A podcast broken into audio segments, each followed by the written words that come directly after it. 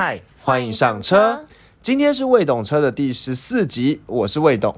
我是黄董，未是伪装的未，代表其实没有很懂，也可以对答如流。谎是说谎的谎，就算只有机车钥匙，却好像越车无数。上一集呢，我们聊到了所谓的业务三宝，那其实只聊了一点点，因为我们很花了很多时间在在在讨论要不要装避光垫的问题哦。对对，那但是其实我觉得有一点要补充一下，因为我发现说那个时候讲说避光垫，黄总你还记得那时候说避光垫三个优点、三个缺点什么吗？被考了。对，好，记得优点的话就是什么进隧道的时候啊，反光就是反光的问题就可以避免掉。对，然后还有就是可以保护底下的材质，对。是不是？然后还有什么？忘了。防滑，哦，对，防滑，对，那个那缺计程车司机，对，缺点缺点，缺点好像就是说，它上面的很多是毛的材质，然后可能会卡灰尘啊，什么过敏。还有一个是跟安全有关的，哦，就是它可能会卡到那个副驾的那个安全气囊，，这最大的问题。对。对，好像其实后呃，我觉得当当时后来我们下了一个结论了，就是说，其实可能还是看你的行车行车路线啊什么。但我发现其实有一件事情之前没有好好讲好，那就是说关于其实那个所谓环保材质的问题啊，就是说，因为刚才讲之前讲的情况是说，如果太阳直射那个车的内部的时候，它可能直射的时候会有一些所谓的有机物，有就有有机物出来。那其实这有机物基本上来讲，当然现在当然也是呃有一些环保的法规啦，所以其实我觉得这有机物的问题可能以前比较大，但现在我觉得已经没有那么大。那其实基本上来讲，新车只要有温高温的时候，就会有这个有机物。那当然，所以这个部分我觉得就是可以去了解一下说那个有机物的情况。那基本上来讲，我觉得现在新车比较没有这个问题，所以呃这个部分就仅供参考。那我觉得还有一个点是说，其实跟考虑车型也有关系，因为其实呃之所以太阳会反射，其实跟那个玻璃的斜角跟那个呃仪表台的那个切角有关。嗯但如果今天是比如说像 SUV 这种玻璃是比较平直一点的话，其实这个其实就不太有这个切角就不会那么大了对，嗯。但是你刚才讲过，因为之前讲说那个呃，计程车都是个误区嘛，因为计程车都是以房车为主的车型，所以那个斜角会比较大，那就会比较有反光的问题。对，对所以所以其实还是呃强调一点，就是要不要装那个避光点，真的还是要依照你的车型啊，或者依照你的喜好来做考量。对对对。对，好，那接下来呢？其实我觉得还是要感谢大家，因为其实我们在这几这现在目前我们的播放次数已经达到超八百次了。耶、对，然后我们的那个订阅者就是加上 Mixer Box，然后看呃 Apple Podcast，还有呃 Spotify、First Story，Story 加起来也超过一百多个了。对那所以很对谢谢大这是谢谢大家家。对，那再来就是评论的部分，再麻烦你们了 Apple Podcast。刷起来对，好，那我们接下来呢，今天就来讲说其他业务三宝的部分哦。那首先我觉得先来讲隔热纸，因为这也是网友当时提出来的问题哦。嗯，就是说隔热纸要装怎么样，要不要很黑哦？那其实基本上来讲，隔热纸是价差非常大的。那好的隔热纸呢，基本上都可能会破万元。比如说像可能现在隔热纸，如果以这种大型的修旅车，嗯啊，大型修旅车，比如说像我们之前介绍叉五啊那种，跟贴完隔热纸。跟便宜的可能就好一点，隔热纸可能也要两万多块。哦，其实不便宜。对，那基本上隔热纸要看什么东西？基本上我觉得，因为对于不熟的东西，简单说就是看品牌啦。好，就对。那如果以目前台湾来说，市占率最大的品牌叫做 FSK，它的 logo 是、它它 logo 是一个有点类似像钻石这样子。那 FSK 呃 FSK 是目前台湾最大的的隔热纸的品牌。那比如说人家会呃嘉伟哥呢就推荐所谓的 KT 系列，哦，嘉伟哥是一个讲车的 YouTuber 啦，就、嗯因为我们这个是装懂啊，对。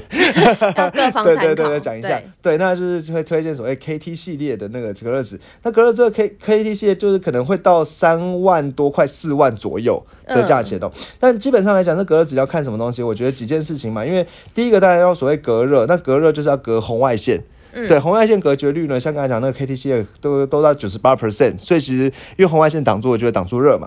那另外一个就是就是隔热纸还有一个防概念就是防晒嘛。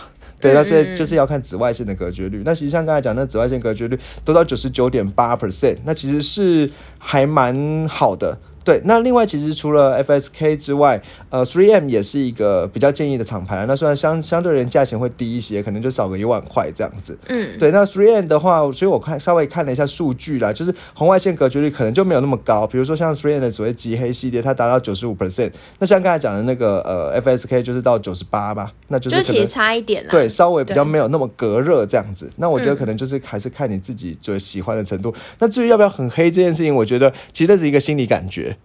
嗯对，因为其实比如说像他讲说，哎、可能透光率是呃六十八 percent 啊，这个透光率那车子里面稍微暗一点，但我觉得这比较是感觉问题，因为基本上我觉得以功能来讲，隔热纸的功能可能就是要防晒、要防热。对那就是如果这这两点顾到，其实颜色部分就是你自己可以做选择。我想大概是这样。那其实我这样说，其实台湾还有另外一个品牌叫做 V Cool，这个黄董你知道吗？还蛮多车上都会看到、其实都是欸，我觉得通常是豪豪华品牌的车嗯会贴，就是可能什么 B N W 啊、宾士啊，上面会贴 V Cool。对那这边来稍微讲一下 V Core，因为我们的节目的主轴还是要在一秒看懂是不是高级货嘛。对，那其实 V Core 呢，简单的说啊，这个 V Core 的隔热纸它是有分等级的哦。那最高的等级是它那个 V，它这个隔热纸它就贴在窗窗边边边会有一个它的写 V Core 的字样，它最高等级是金色，再来是黄色，再来是银色，再来是黑色。哦，是直接字体上那个面颜色，字的，对对对，其实我们蛮哦常看到很多 B N W 上面是黄色的。对对我最常看到也是对，其实最屌是金色。哦，对，然后我今天有看到一台，台 Lexus，它贴黑色的，那我就觉得，哎，你今天会讲看懂这个，就是有有有内行人这样子。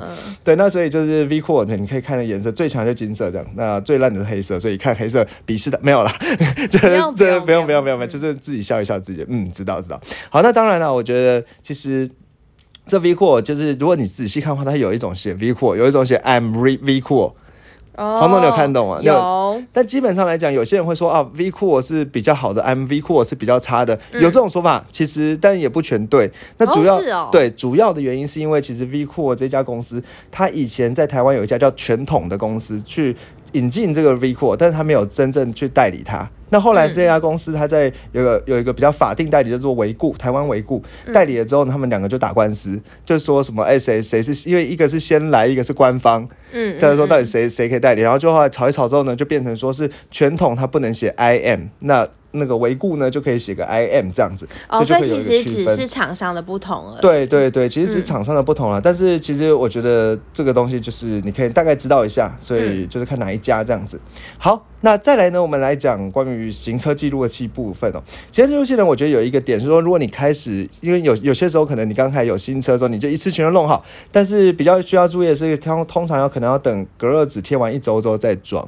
嗯对，那主要原因是因为可能但隔热纸呢比较干一点，比较凝固啊。对，可以刚刚忘记讲一件事啊，就是关于隔热纸的部分，呃，如果你选完了，就不要就就绝对不要撕下来了。哦，为什 对么，？因为其实隔热纸如果是那种是跟像荧幕保护贴一样，呃就是不再太一样。撕会哦更严重因为其实是因为很多的车，比如说像可能有些宾士，它的呃天线是直接藏在那个玻璃上面的，哦那或者是有一些什么除雾线啊，这些藏在玻璃上面的。那如果你今天你看不到，但是它上面有，那如果你今天隔格子贴完之后再撕下来，可能就会直接把那个除雾线或什么撕断了。嗯，对，那所以就是可能整个那个就毁了这样子，所以隔热纸就是哦贴完就贴好了这样子。嗯，对，那如果再讲行车记录器的话，其实行情呢，大家因为现在比较推荐大家两个品牌啦，一个是呃密友提醒您要小心驾驶，对 对对，那嗯密友是在有有名的，那其实大概就是一万块左右。那另外像 Garmin 原本做导航，那其实在行车记录器上也算不表错这样子。对，那人家说密友的镜头是 Sony 的镜头，那夜视比较好这样子，那嗯这个也可以参考一下。好像其实有些人会想要，就是自己没有当时没有选配抬头显显示器，其实也可以有外场的抬头显示器装。好，黄董，你知道什么是抬头显示器吗？就是它会打在那个，就你开车的时候，然后就直接打在荧幕上，告诉你一些资讯吗？对对对，它嗯其实会打打在挡风玻璃上，然后可能告诉你现在目前的时速啊之之类的。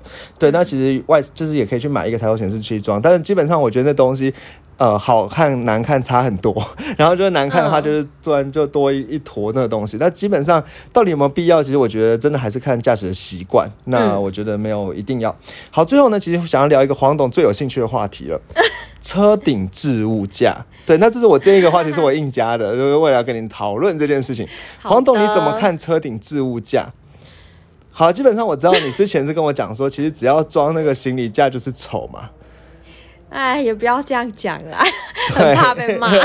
没有啊，就是每个人审美观念不同，我觉得这是大家可以接受的范围了。就是好好看不好看，每个人自己觉得嘛。嗯那但是其实就是有一批一批人觉得在车顶上装一个小箱子，那那样子很很酷，很很 outdoor。嗯嗯，对对啦，可能就是我没有那么 outdoor 了，对对，就上面装还不懂得欣赏小。箱子很 outdoor 这样。嗯那基本上那个东西哦，呃，我觉得很多懂车的人来讲，觉得那东西基本上只有除有些人讲说那个帅，但帅不帅见仁见智嘛。嗯那接下来就是好处只有一个，就是可以加大空间。嗯，对，那加大空间呢，能够加少多，能够加到多少空间？其实就是他买的时候，他可能告诉你那里面有什么呃五百公升啊或什么，因为我们之前讲过嘛，其实后面的行李箱。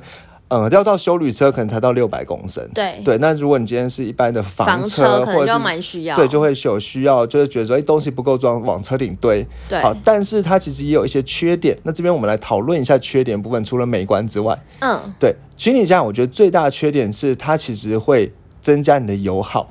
哦，为什么呃，从两个面面向来变讲，重吗？第一个变重嘛，变重当然车重一点，油就会耗多一点。对，那另外一个其实是它会影响空气阻力。好，那哦，所谓空气阻力，因为它没有流线型，对不对？它是会有流线型啦，可是可能流线型没有流很流这样子。当然了，因为你在车上装一个东西，就比原本还不流嘛。对，对，那所以就是空气阻力会变大。那其实真之前有一个统统那个有一个数据的分析统计啊，就是说，其实那个行李架呢，它其实大概会第第一个事情是，它可能会让油耗多一层。所以比如说你原本是呃一公升走十公里，那你可能装在行李架就变一公升走九公里九。公里，那你嗯浪费一点油，就是少一点钱嘛。那应该说钱就会多花一点嘛。那再来另外一件事情，其实就是它会让空气阻力呢增加空气阻力，它有一个那个面积嘛，所以你又耗油又增加空气空气阻力，应该说空气阻力和重量造成耗油，这样多一层的耗油。嗯，对，那另外一件事情其实是跟驾驶超驾的稳定性有关。哦那这件事情其实这样，黄总，你知道汽赛车为什么要装尾翼吗？呃，减少它的阻力吗？嗯，其实不是，是跟稳定性有关的。哦，黄总，你觉得应该说，你还记得我们之前以前小时候不是有学什么飞机为什么能够飞？其实跟机翼的形状有关嘛。哦，你还记得吗？就是飞机的机翼不是说，呃，就是可能是风空气的从上面流过去的速度，上面应该说是可能下面是糊起来的，让空气可以呃用同样速度，但是可以走远一点，那就有个向上的推力，嗯对，让飞机就往上飞起来。嗯那尾翼的设计是相反的，嗯，它是要把车往下压。哦，那往下压呢，让车可以粘牢牢的粘在地上，这样操控。对浮起来的感觉。，对，这样操控就比较好，就不会嗯飘，那就稳定性高。那所以其实车的尾翼的功能就是往下压的力量。我今天才看到人家讲说，像呃那叫什么 Jaguar 的一个新的跑车、F Type，那那个尾尾翼呢，大概可以产产生一百二十公斤向下压的力量。嗯嗯嗯，对，那这一百二十公斤是一个蛮大的数，因为其实我原本还想要上网再查一下其他尾翼到底有多少，但是我都查不到。反正总之，大概我后来最后知道的只是像 Jaga 的尾翼一百二十公斤往下压的力量，但这行李箱呢，它的空气反而会让车往上升十公斤的力量。哦，对，所以通常来讲，大概十到二十公斤往上升的力量，所以可能会影响那个操控性的表现。嗯，对，那所以这些东西呢，就是心理价可能就是，除非你真的有空间的需求，不然你不要为了帅而装它。哦，对，就有以车的性如果你能觉得帅的话，性能角度来看的话啦，对对对。那接下来我们最后来聊一件事情，就是贴膜跟镀膜。嗯黄总，你对这两个东西有有有什么概念吗？有啊，就是有时候在路上可能看到有一些人，就是他的车可能就会贴的，就是有点雾面啊，对我觉得多看他几眼，对或是很特殊的颜色。对，那基本上我觉得这东西就是可能在买买新车的时候也可能会考虑。我觉得先来讲一下镀膜这件事情哦。嗯，对，然关于镀膜呢，其实就是简单来说，就是在就就很像是什么，在车上面呢喷一层那个纳米涂层这样子，然后让它呢比较不会有水渍残留。嗯，对，那这样的好处大概就是说，呃，可能比如说下雨天的时候，我觉得镀膜最实际的好处是在下雨天的时候，它的挡风玻璃上面不会有很大颗的水珠。哦哦，对哦，那就是水会直接因为纳米嘛，就直接散掉。那这是我觉得镀膜就安全性来讲，它是有实际上的用途。嗯，那如果不考虑安全性，考虑呃帅呢，就是因为镀膜的车就上面就比较不会附着水渍，因为你知道一件事情是，其实台湾空气还蛮脏的。嗯，对，所所以如果有那些水渍的话，水渍干了之后就会形成一坨一坨黑黑的那个雨雨渍的那种东西。对，对，那如果有镀膜的话，因为水渍就不会留在车上，所以它基本上来讲，车子可能就只要稍微用水冲一下就很亮，就像打完蜡一样、这样子。嗯，那基本上，我觉得这个东西，首先有几件事情要考虑啦。第一件事情就是，这个镀膜呢，通常是在你可能刚买新车、刚签的时候直接去镀，那个时候价钱会最低。是，那主要原因是什么？黄董，你知道为什么？因为他就不用做两次工吗？什么做两次工？就是基本上来，黄董是晃神了。基本上来想，说今天被考很多题，好，好了，好了，好了，那我就不考，继续讲了。好。就是基本上来讲，就是它镀膜之前呢，会先把车的上面的一些刮痕做一些修复，嗯。尽量让车子上面，比如说有一些小小小刮痕啊，因为车在走的时候总是会被一些什么金属碎屑啊刮到，所以有一些小刮痕，它会先把小刮痕修复完之后，再镀上那个纳米涂层。嗯，对，但是如果说你今天是新车刚签的时候，上面没有什么小刮痕，西，嗯，那这样修复就会比较快，那就会就是新签新签的车镀膜就会有一个比较便宜的价钱。嗯，对，那如果说它可能根据你修复的程程度啊，就是比如说它做到什么超级超级深度的修复的话，那其实那个镀膜价钱就会变得蛮贵。那基本上来讲，镀膜我大概讲说，行情大概啊中型，车的行情，简单的镀膜大概镀一台车一万块。嗯，对，那如果说稍微认认认真的清理完，那可能是一万四到两万这样的价钱。嗯，对。那通常来讲，镀膜的保存期限，因为镀膜它就是个纳米涂层哦，我觉得镀膜很像什么，就是很像那个鞋子的防水喷雾了。哦，对对对，对 对，就是那个我觉得你这样比喻很好，就是防水喷雾啦。那、嗯那防水喷雾它会掉嘛？比如说那个鞋子，我之前喷大概一个月就掉了。嗯对，那镀膜大概是一年。